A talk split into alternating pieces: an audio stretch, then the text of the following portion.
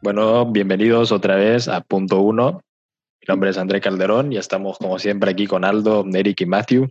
¿Cómo están? ¿Cómo se encuentran hoy? Hola, hola. Bien. Yo estoy bien, ¿ustedes? I'm doing well, thank you. Bueno, el episodio pasado estuvimos hablando sobre temas sociales en cuanto a nuestro contexto de la ciudad y pues como lo habíamos dicho en el episodio pasado, que íbamos a estar saltando entre temas que tanto nos interesan como sentimos que son relevantes para nosotros y para los demás. Hoy, por ejemplo, vamos a tener una plática un poco filosófica en cuanto al tema de la moralidad. Entonces, vamos a tratar de ir por ese camino y nada, pues espero les guste y todos opinemos un poco y podamos aprender de los demás. Les iba a comentar que yo estaba leyendo, cuando estuve investigando un poco sobre este tema, que C.S. Lewis dice que, tiene una frase, no me acuerdo, no sé en realidad de dónde es, pero que dice que la gente piensa que la moralidad es como algo que va en contra de la felicidad o de sentirse bien de la gente, ¿no? Como por ejemplo, las cosas que son moralmente correctas, pues no... a veces van en contra de nuestra felicidad, así como material. Eso es lo que la gente piensa, pero él, C.S. Lewis, piensa que la moralidad en realidad es lo que hace que el ser humano funcione, por decirlo así, lo que la humanidad pues sigue avanzando es en sí la moralidad. Entonces mi pregunta para ustedes es, ¿cuál piensan ustedes que es la importancia de la moralidad o qué relevancia tiene en un ámbito o en un ámbito filosófico, metafísico? ¿Cuál es la importancia de la moralidad? Voy a dejar que Aldo hable primero. Bueno, bien sencillo y resumido, lo importante es de que un código moral nos guía o nos dice cómo deberíamos actuar, porque a veces, si solo nos guiamos por nuestro instinto o por lo que nos conviene a nosotros, tal vez eso tendría resultados negativos. Y también es importante hablar de código moral con otras personas porque casi todo el mundo piensa que su código moral es el que está correcto y el de los otros está equivocado, pero hablando de eso con otras personas podemos entenderlos un poco mejor y tal vez reflexionar en qué parte de nuestro código moral tal vez hay un error o alguna parte que está ilógica y cómo podremos mejorarlo.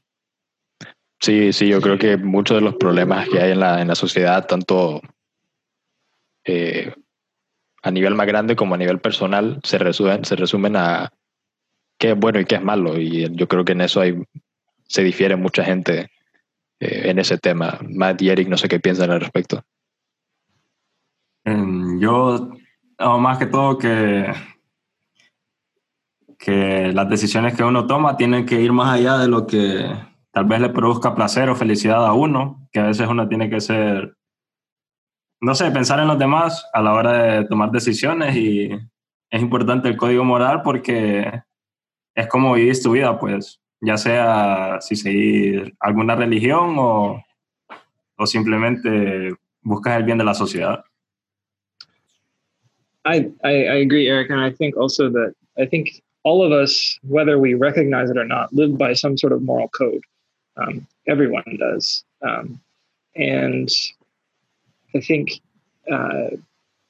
it is incumbent upon us as thinking people to, as Aldo kind of said, not just know what it is that we believe, particularly with respect to morality, but also to be in conversation with other people. Because I think it's a bit of a truism that all of us think that what we believe with respect to morality is correct. But I think as we go along in life, we realize that we don't have it perfectly straight, and that as we interact with other people, I think we can make corrections in our thinking and see the errors in our ways. But I think many people just kind of blithely go through life without ever thinking about these things, and I think that's well, I mean, going all the way back to Socrates when he says the unexamined life isn't worth thinking. I think there is truth in that as well.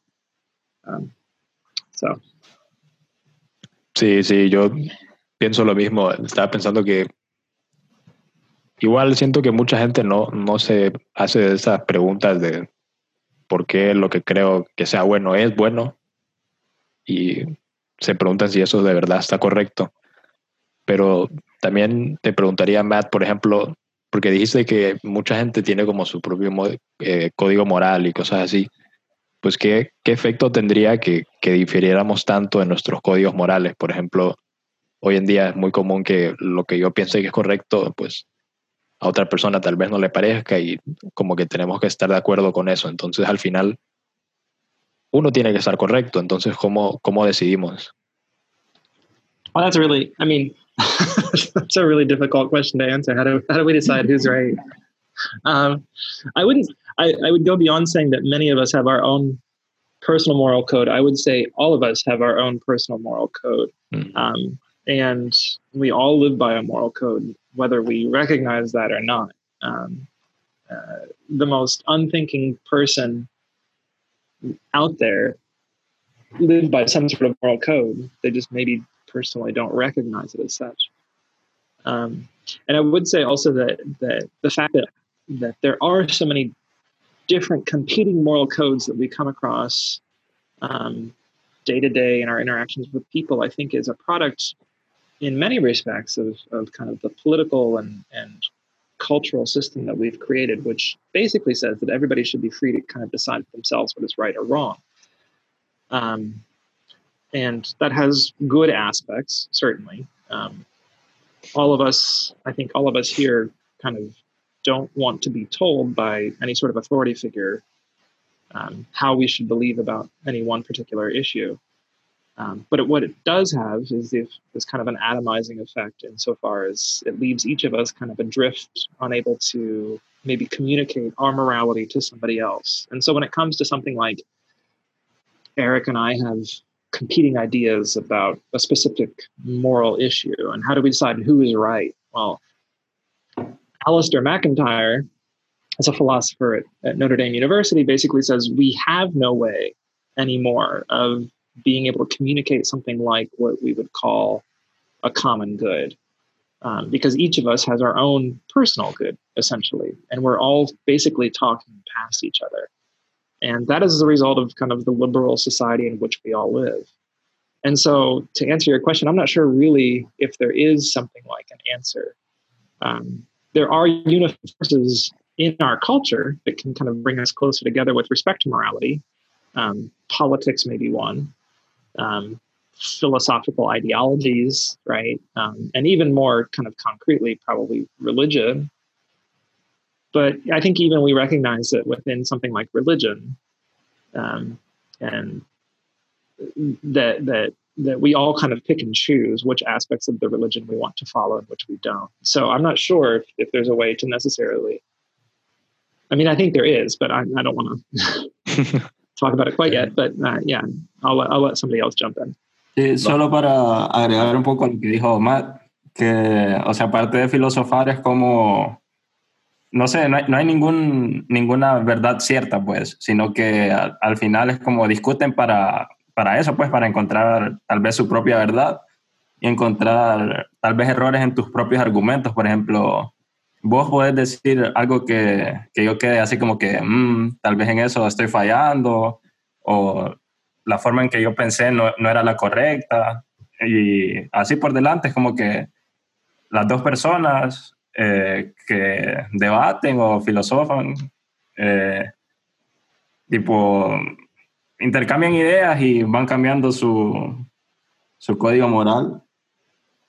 Sí, bueno, honestamente yo no iría al punto de decir que bueno, que no existe una, ¿verdad? Me parece que, para mí, personalmente, pienso que es importante entrar, por ejemplo, a una conversación así, pensando que, pues, que la otra persona está tan igual de correcto o incorrecto que yo, y al final nuestro propósito es entre los dos tratar de buscar la verdad, porque yo siento que tiene que haber una. Y igual como dijo Matt, pues siento que ningún código moral es totalmente, ¿cómo te digo?, funcional, en el sentido que siempre hay situaciones concretas o problemas que ponen en evidencia que tu código moral pues no es perfecto. Entonces, para mí el punto es como discutir con otra persona y hablar, porque al final hay una verdad y hay algo que está correcto o incorrecto, y es creo que más, tipo descubrirlo. Más preciso es decir que nadie es dueño de la verdad. Eso. Sí, eso es cierto. Aldo, ¿qué pensás? No, que también C.S. Lewis dice que si vos crees en el progreso moral, de que con el pasar de los años la gente va mejorando su código moral, cuando estás diciendo eso, cuando crees en eso, es que en realidad estás comparando dos códigos morales, como el clásico de los nazis, ¿va? Si vos decís que el código moral de los nazis está equivocado, es porque lo estás comparando con el tuyo, por ejemplo, y crees que el tuyo es mejor o está más cerca de lo que él llama la moralidad real, que sería como, más o menos como lo que dijo Kaiser, que sería la moralidad perfecta o algo así. Pero ya poder definir qué es eso ya es bastante difícil. Pero también creo que es interesante de que a veces pensamos que la moralidad de una persona con otra, aunque sea en la misma cultura, la misma sociedad, o una cultura totalmente diferente, o en años diferentes, en épocas diferentes, pensamos que es bastante diferente, pero si te pones a pensar, a veces tienen bastantes como similitudes y pareciera como que eran moral universals. Entonces no sé qué piensan ustedes sobre eso. Sí, yo te iba a decir que sí, es bien interesante y me parece que para encontrar esa moralidad perfecta de la que habla Matt, que conscientes de que no la vamos a lograr, me parece que hay que partir de ideas como universales, como humanidad, ya sea pues la dignidad humana, el respeto, cosas así más generales, y de ahí partís hacia una moralidad más concreta. No sé, Matt, ¿qué pensás?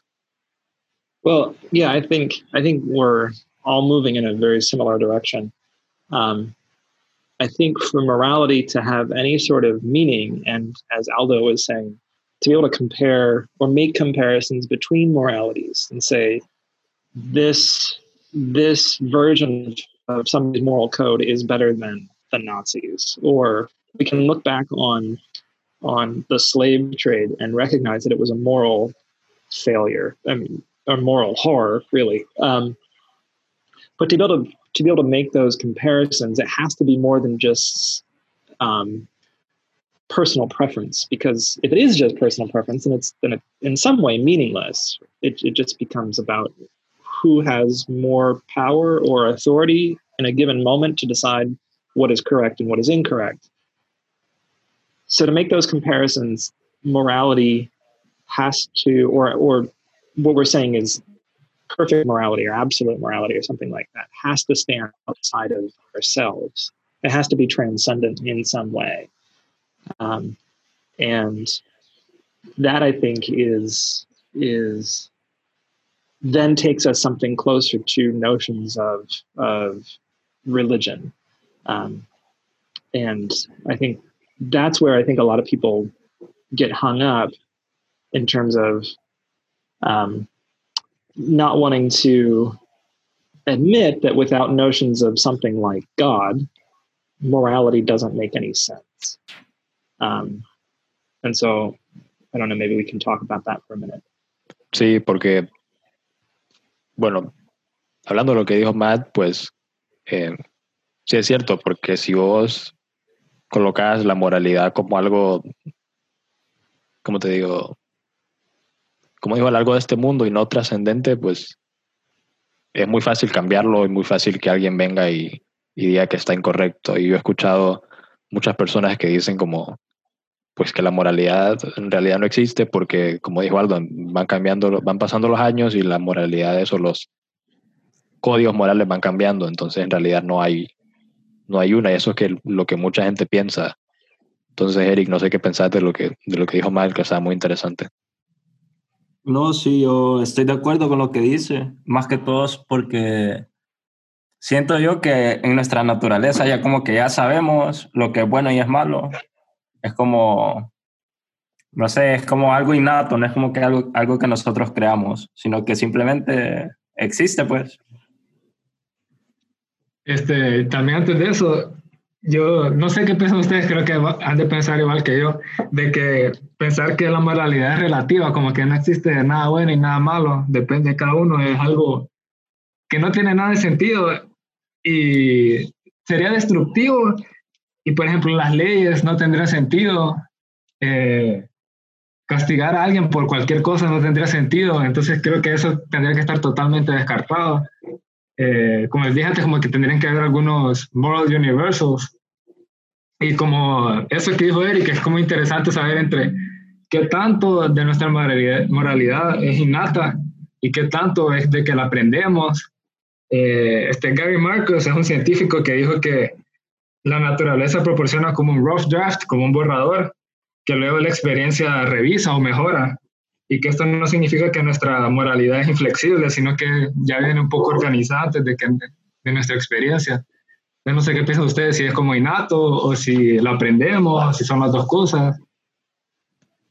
Pues yo creo que son las dos cosas. Me parece que por el hecho de ser humanos, y como dice Matt, me parece casi inevitable hablar de esos temas y no referirnos a la religión, pero por el hecho de ser humanos y tener un valor, sea de donde sea que crean que venga ese valor, por el simple hecho de ser humanos me parece que sí tenemos este sentido como de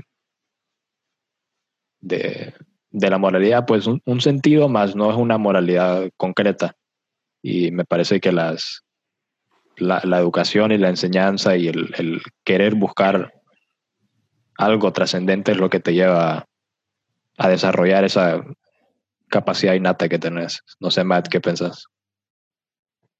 Yeah, I think it definitely has to be both nature and nurture.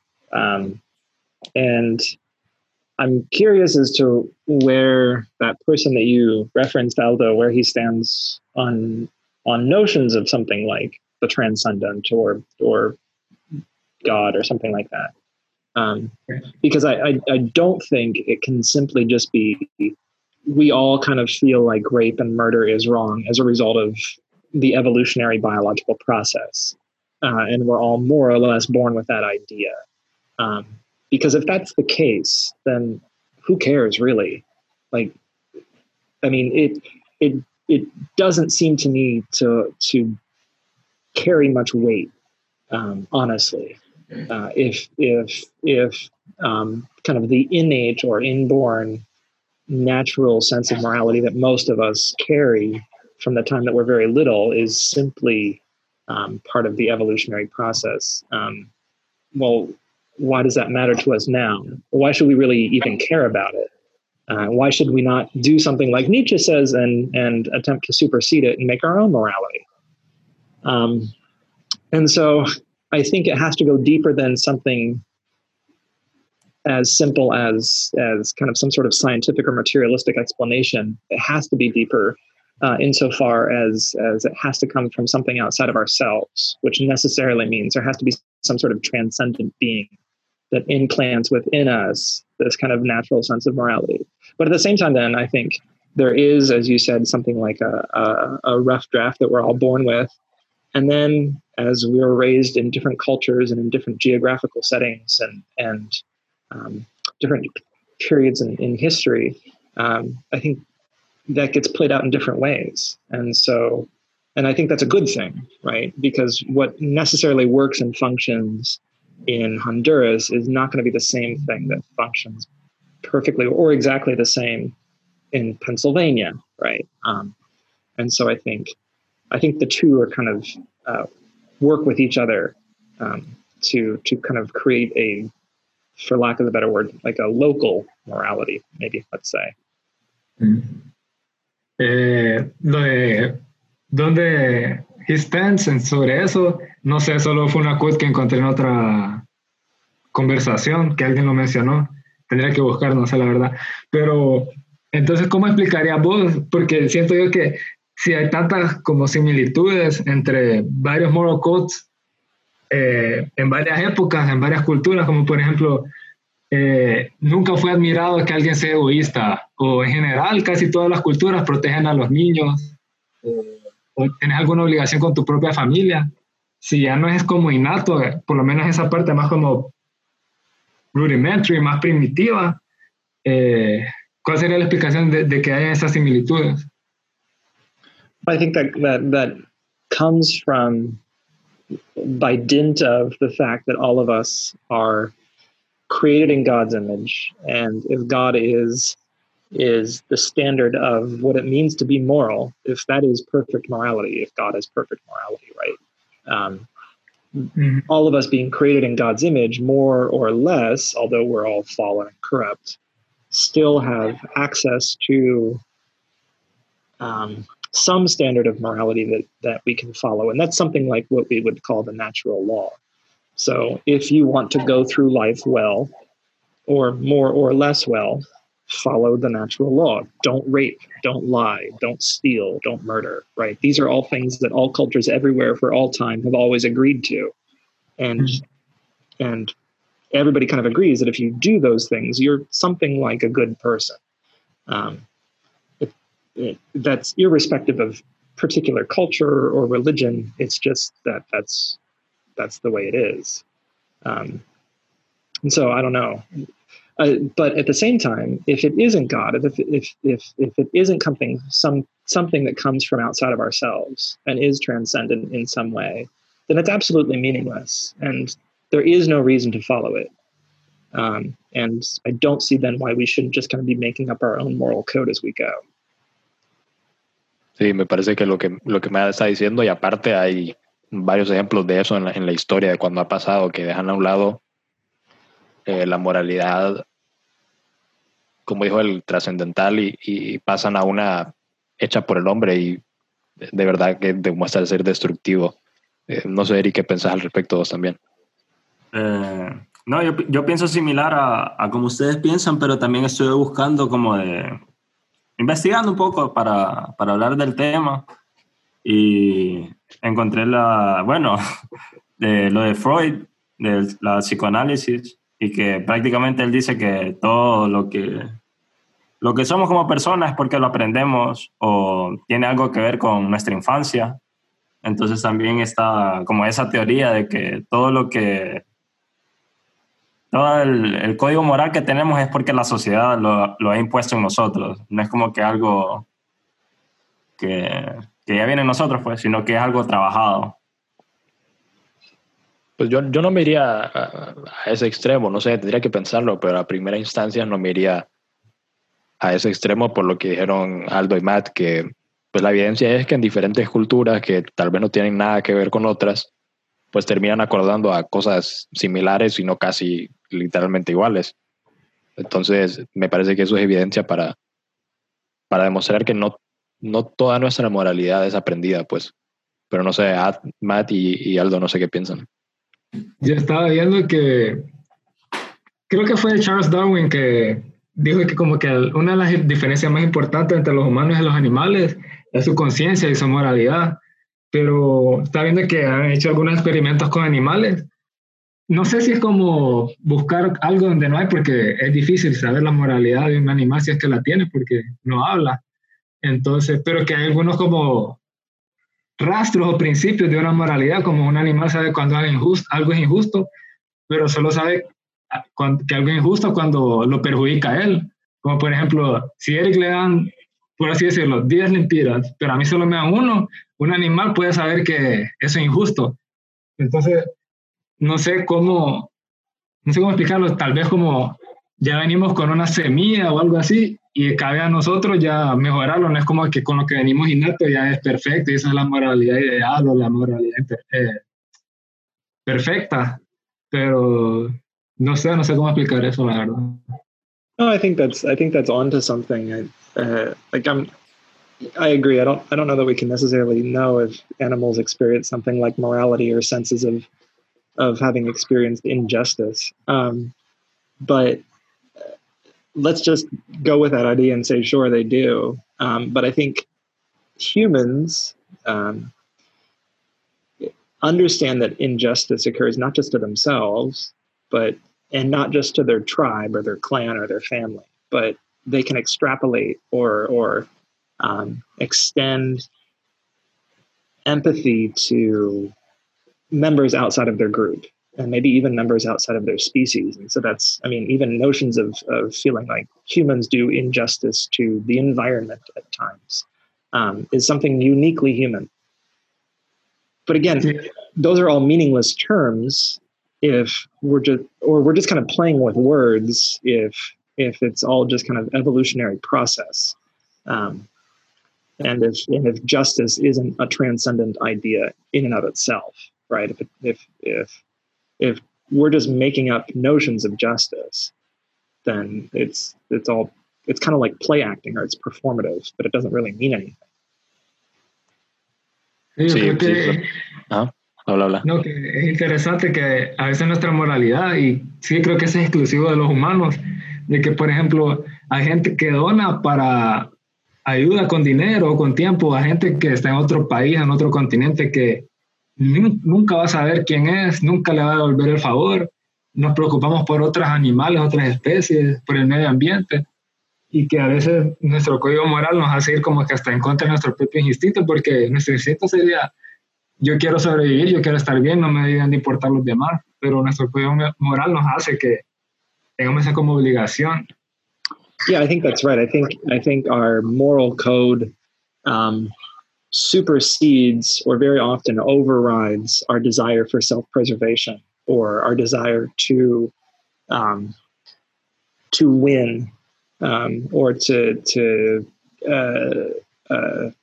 gain all of the material prize, whatever that is, right? It overrides that, and I think that points to something uniquely human that you don't see other animals doing that, right? Kind of being altruistic for the sake of altruism. Sí, justo eso les iba a decir ahorita, que estábamos hablando de cómo pues el humano tiene, me gustó cómo lo puso Aldo, esta semilla de la capacidad de entender qué es bueno y qué es malo, pero les iba a decir que sin embargo esa no es nuestra naturaleza. Tenemos la semilla ahí, tenemos la capacidad de hacerlo y de aprenderlo, pero no es nuestra naturaleza. Y aquí es cuando entra en juego lo que dice Matt, que tiene que ser algo trascendental y al mismo tiempo es algo necesario, porque si no lo haces o si no lo buscas, es casi imposible llegar a esa moralidad de la que estamos hablando. Ajá, Eric. No, que también creo que es difícil el decir que simplemente con buscarla la vas a encontrar, porque muchas veces pasa que la moralidad se es distorsionada por la educación que tuvo cierta persona o ciertos estímulos que tuvo la persona, o no sé, traumas tal vez, que perjudican su perspectiva del mundo, pues, y su código moral se ve dañado, y no necesariamente es culpa de la persona, sino simplemente son las circunstancias que le tocó pasar. Esos son los temas que te digo cuando les dije que al final pues nuestros códigos morales, pues cuando se enfrentan a situaciones como esas, que son como pues una persona hizo algo malo, pero ¿cómo le podemos echar la culpa? Pues, o sea, obviamente sabemos que es malo, pero también hay que ver toda la historia de por qué la persona es así, pues. Si es que se puede. Matt iba a decir algo, ¿no? Yeah, I wanted to come back to something that Eric had said with respect to Freud. And I had two thoughts. The first is essentially that Freud says that we are, in many respects, products of the way we were raised, and particularly kind of the imposition of societal rules. And in many cases, like we are shamed into following those societal rules. And if we internalize a lot of that shame, then it kind of begins to come out sideways in all sorts of psychological problems and distortions. And Freud's method for dealing with that was to turn the patient inward on himself, and to kind of peel back the layers of pain and hurt, and to try to kind of go back and maybe it sounds a little. I'm probably over sensationalizing this a little bit, but to kind of peel back those layers and kind of heal along the way until you kind of, in a way, come to terms with whatever kind of childhood trauma you experience as a result of this particular shame and guilt. But for Freud, at least, he still felt as though societal rules were important, and he never would have said we should get rid of those societal rules. Only that, like, his psychotherapy was a method for dealing with kind of the byproduct of the shaming process that kind of imprints those societal rules on us.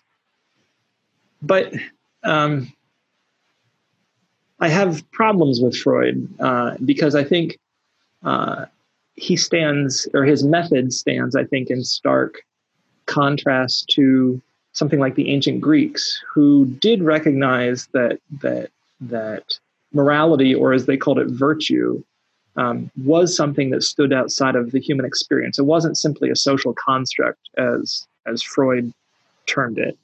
Rather, it is something that stands outside of us, and it is something that we should aspire to.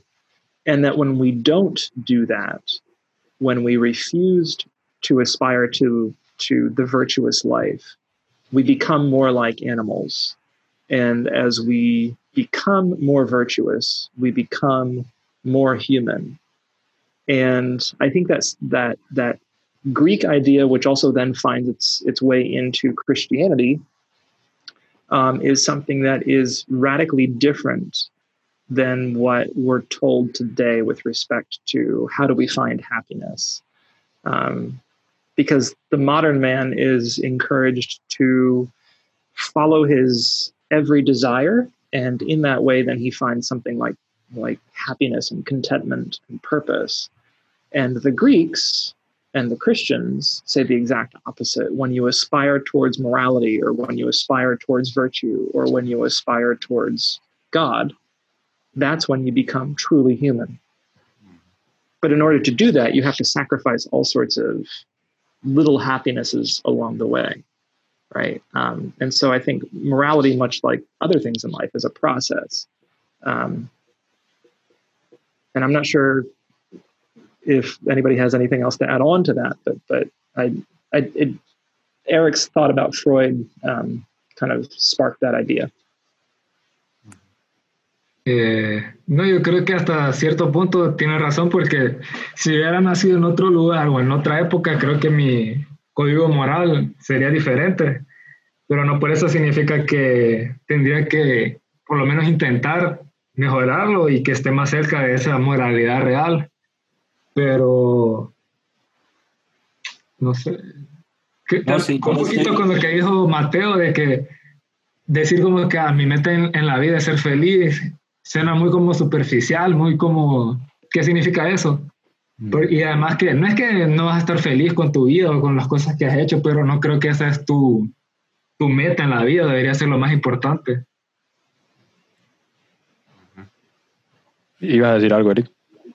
No, solo es que estoy de acuerdo con lo que dice Matt, con lo que habló, pues.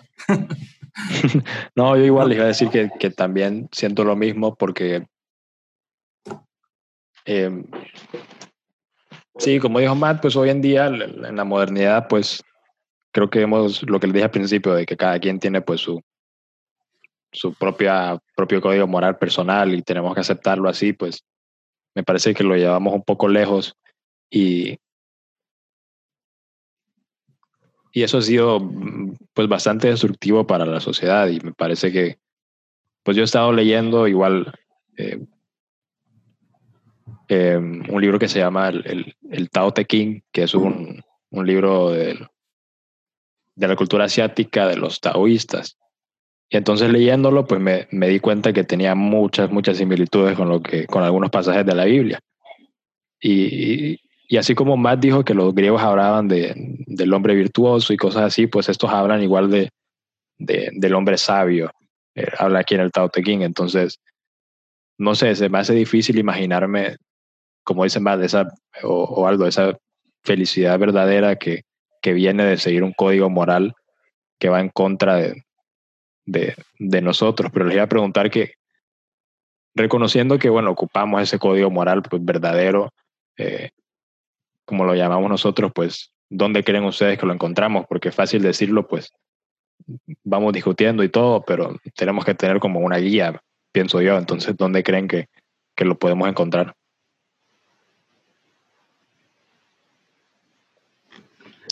Aldo, go ahead. No, de que antes de responder esa pregunta, que es algo que my man Jordan Peterson siempre dice, de que uno tiene que saber, a todo el mundo le gusta pensar que no, yo hago las cosas buenas y no sé qué, pero también somos capaces de hacer las cosas más malvadas de la historia, como todo el mundo piensa, ah, si hubiera sido un guardia en Auschwitz, yo no lo hubiera matado, yo no hubiera hecho eso. Sí. Pero creo que el 99% de las personas que hubieran estado en esa misma situación, hubieran hecho lo que todo el mundo hizo. Entonces, de que el código moral, y por lo menos intentar seguir el código moral real o verdadero, nos ayuda a escapar de esa como tendencia humana a hacer cosas malas. Y pues ya para responder la pregunta de André, ¿dónde la encontramos? Man, la respuesta más fácil es decir que la Biblia o que en Dios, pero no sé, man, es una pregunta difícil. Justo eso les iba a decir, que al final, pues, porque más está hablando un poco de esto, y al final les iba a decir que por eso siento que es importante la Biblia, porque tenemos como un sentido de moralidad, si no es como muy ambiguo y no sabríamos exactamente dónde buscar. No sé, Matt o Eric, ¿qué piensan al respecto? Eric, you go first. Pero que yo estaba esperando que fuera usted porque estoy pensando también. No, espérate, otra cosa, estaba viendo otro de Jordan Peterson, de que hay ateístas como Richard Dawkins y Sam Harris que quieren crear un código moral que no tenga su base en religión, y de que no tendrías el mismo código moral, así como de preocuparte por alguien más, alguien que ni siquiera está en tu grupo, en tu moral circle, como le dicen algunos, que no, eso no tendría explicación si no fuera con la religión, porque por lo menos de un punto de vista biológico, solo me tendría que preocupar por mí y por mi parentesco. Entonces, siento yo que dice él como que sin la religión no tendríamos ese código moral como ideal o virtues. Sí, no, solo agregando a lo que dijo Aldo, que es que hoy en día con todas las ideas liberales es bien difícil, como, por así decir, como nosotros cristianos, ejercer nuestro código moral, porque hasta cierto punto hoy en día se tiene que dejar vivir a la persona como la persona quiere vivir, pues. Y no importa si tal vez esté equivocada o errada, no sé, simplemente tenés que respetar y aceptar como ella la otra persona. Entonces, obviamente lo más fácil y lo lógico sería decir que la Biblia, pero no sé, creo que Dios va más allá que la Biblia, pues, que es algo que trasciende países y fronteras y religiones, que no solo se encuentra en el cristianismo, pues, sino que es parte del ser humano, el intentar buscar ser justo. I have a couple of thoughts, and I'm not sure if they're very well organized. I'll do my best. Okay. The first is something like that here in the West, at least, I don't think it's an overstatement to say something like the reason that we have such an open, tolerant, and fairly just society. And when I say the West and society, I'm talking everything from Europe to America to Australia. And not that those particular cultures and countries are without their problems and their injustices, certainly. But the reason we aspire to such levels of tolerance and openness and freedom and justice is because of Christianity. And if Christianity did not exist, we would essentially still be living in something like the pagan system of morality, where everybody kind of retreats to their own particular tribe and clan. And if you are a member of another tribe and clan, then by virtue and dint of being from that clan, you're my enemy and deserve something like death. And there is no such notion as kind of universal human dignity, right? And that comes into our philosophical and legal tradition from Judaism and from Christianity, and it doesn't come from anywhere else. And I'm having trouble remembering what else I was going to say. Oh, to Eric's point, I think that's right though. I think it's a bit of a Sunday school answer to say, well, we get our morality from the Bible. Yes and no. I think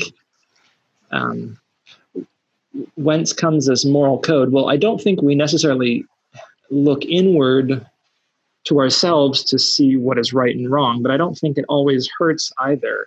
And I think most of us kind of have this innate sense of certain things are correct and certain things are incorrect, and we don't have to be taught that necessarily. And I think that just comes by virtue of being human, by virtue of being created in God's image. And that's, again, I agree with Eric. I think that supersedes culture and religion. But I think the best example of morality, and when we talked at the very beginning, when we talked about the notion of like a perfect morality or absolute morality, is what we see in Jesus. That's the model upon which we should be basing our lives.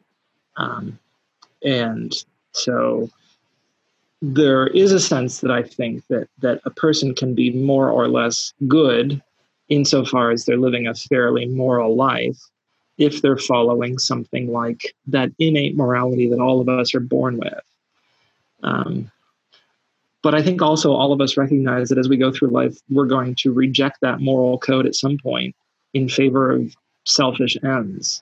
Mm. And so the religion is not so much how to teach us to be good, it's to expiate our sins, it's to free us of shame and guilt, and to put us back on the path towards becoming more like Christ, right? I think that's I'm not sure if I'm making myself understood, but that's I think the point of religion particularly. Sí, entiendo, pero le iba a preguntar algo más. Hablando sobre eso, si yo reconozco que, o si nosotros reconocemos que básicamente esta moralidad más cercana a la moralidad perfecta que estamos hablando la encontramos en Jesucristo, como dice usted, no tendría el derecho digo, no legal, sino casi filosófico, de imponerle, no de una manera violenta, a alguien más ese moral code. O sea, por ejemplo, no tendría yo el derecho o la obligación casi de hacerle entender a otra persona que lo que está haciendo está malo. Y no sé si estoy explicando bien mi pregunta. No, yo también tenía esa como pregunta. O sea, uno como cristiano, ¿dónde se posiciona hoy en día? Sí. Sí, al momento de corregir algo que a lo mejor en los ojos del cristianismo no es correcto, pues. O sea, tendría uno que actuar y decir a la persona, ¿cómo estás viviendo? ¿Está mal? O simplemente respetar a la persona y dejar que continúe viviendo su vida. Sí, esa era mi pregunta. Sí, algo así como si todo lo que es malo debería ser ilegal, algo así.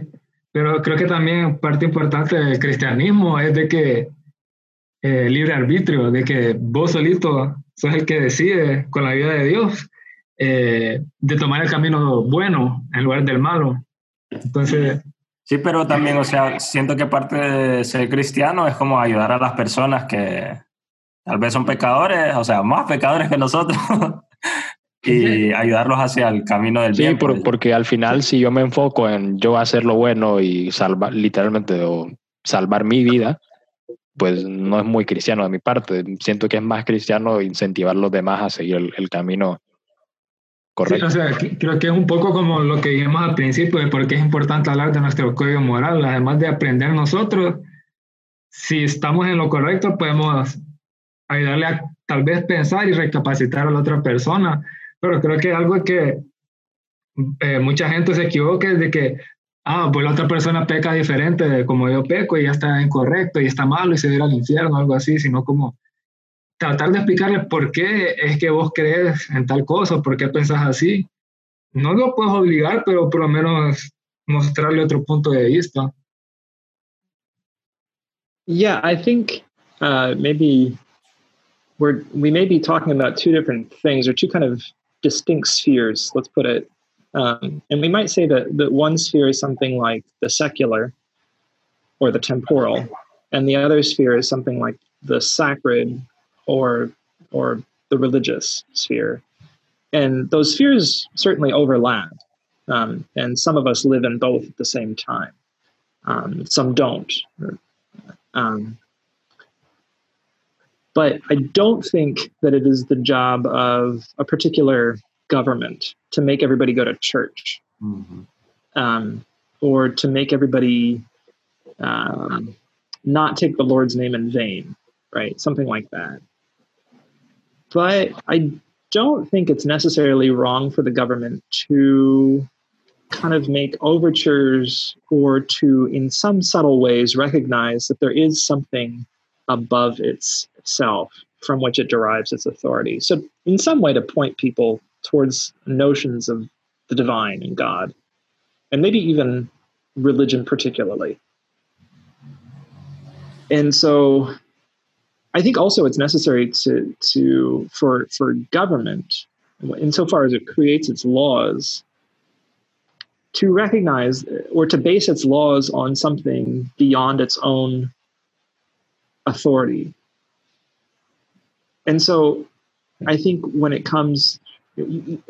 governments make law, particularly with respect to moral issues, like who can drink alcohol and who can't, or what to make a crime and what not to make a crime, I don't think the government should be creating, like what you see in Muslim countries, something like blasphemy laws. Like if somebody wants to go out and blaspheme God, well, that's on them.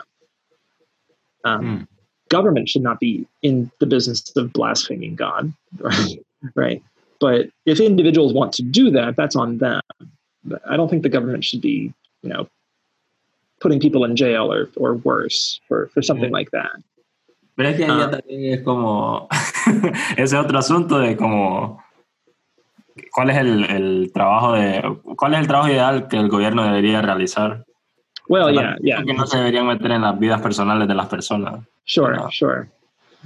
So, I mean, it's a fine line to walk. It's and more often than not, I think governments mess up and get it wrong. But I think if government bases its criminal code on something like the natural law, which again is something that I think most societies everywhere at all times have more or less agreed to, and is something that is also found in the Old Testament, particularly in the Ten Commandments.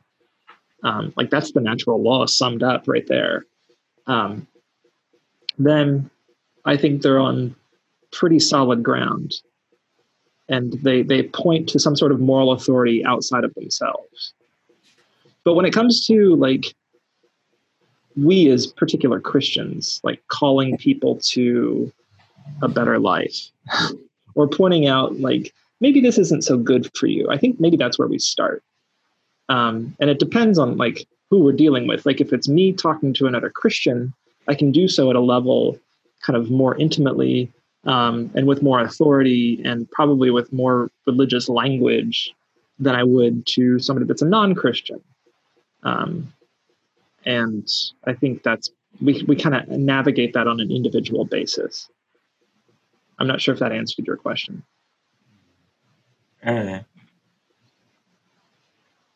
Pero, por ejemplo, para personas que no son cristianas, uno, tal vez como cristiano, tiene uno la obligación de ir y salir de su, por así decir, de su día a día para intentar ayudar, entre comillas, porque a veces no es ni que quieren ser ayudados, sino que tal vez piensan que uno está imponiendo sus ideales sobre ellos. Tiene un cristiano que que hacer eso, como tomarse el trabajo de intentar guiarlos por el camino del bien. I don't know. I mean, I would put that back on you. What do you think as a Christian? Do you think it's your responsibility to go out and to, I don't know. Is that what you're trying to say? Is preach to people that they're headed to hell, kind of? I'm not sure.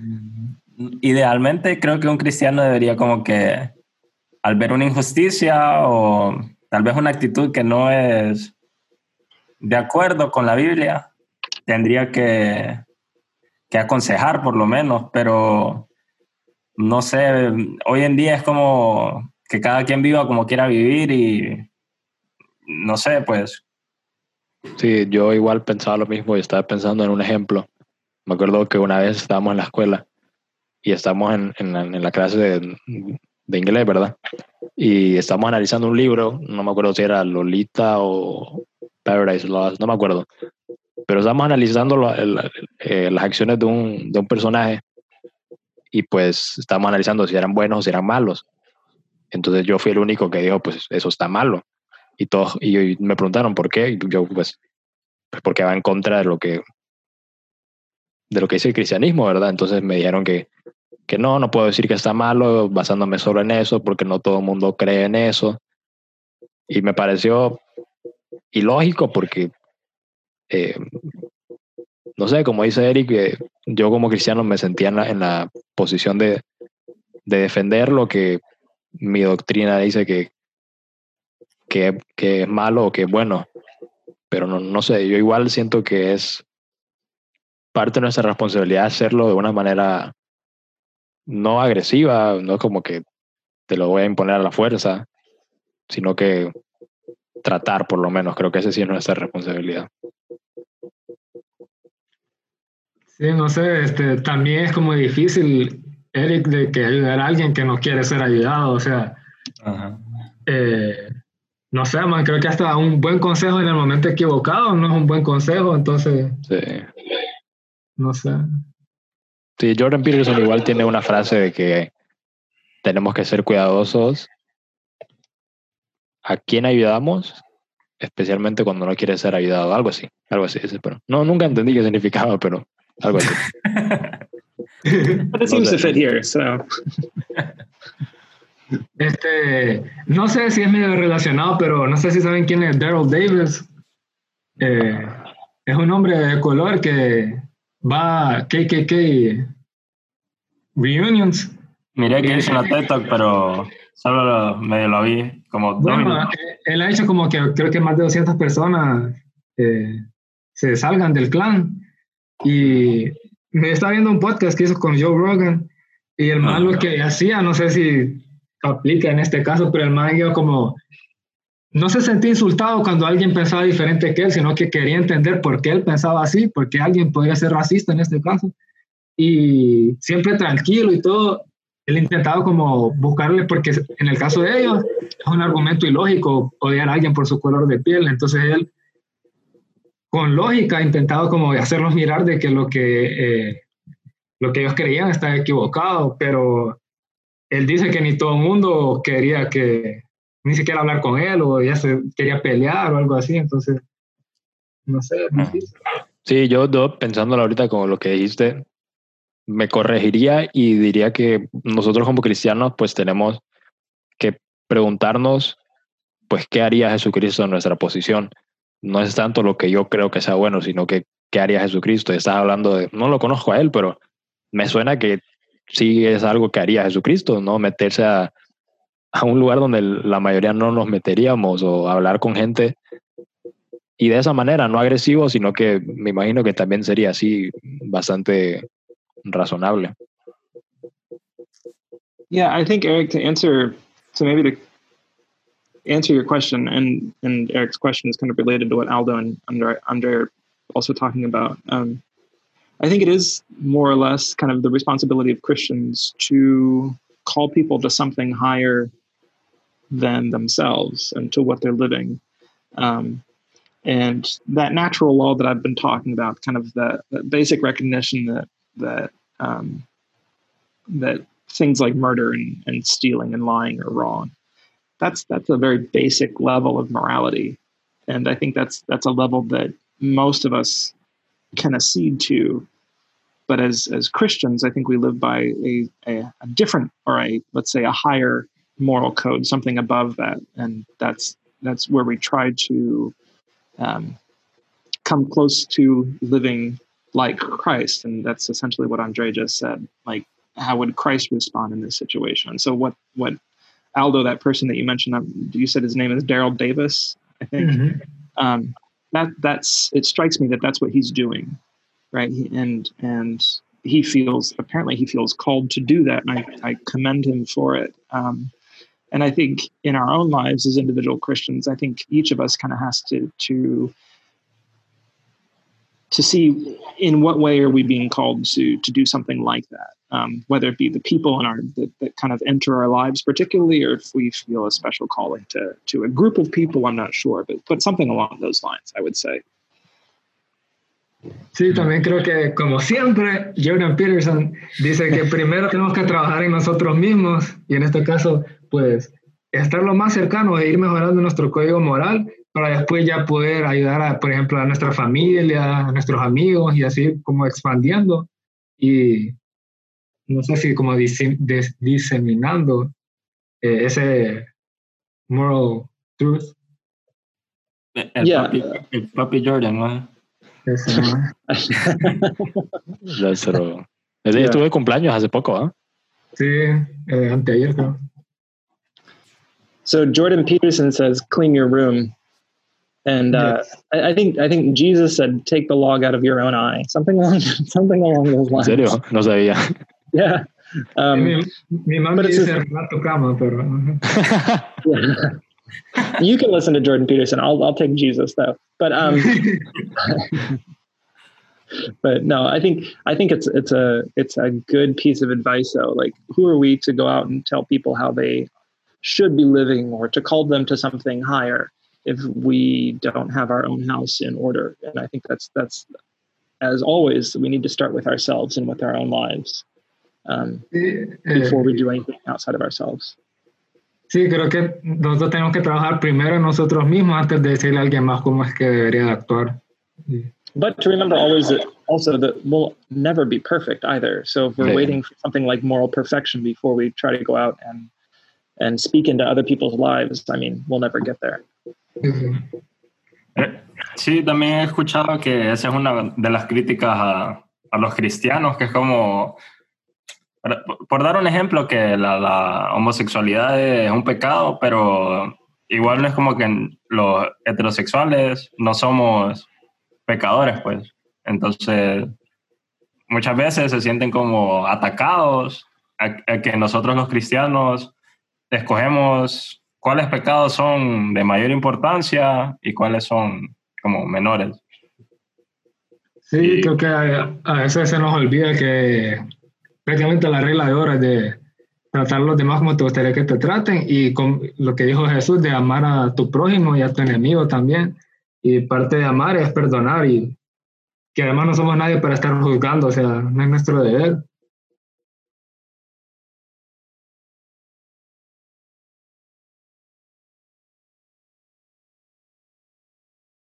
Bueno, ya estuvimos hablando por 1 hora, entonces...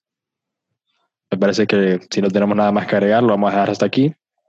Muchas gracias a todos los que nos estuvieron escuchando, y como siempre, pues estamos abiertos a sus ideas, a sus opiniones, las queremos escuchar, y cualquier cosa que quieran que platiquemos, pues también las aceptamos. Entonces, gracias y nos vemos la próxima semana.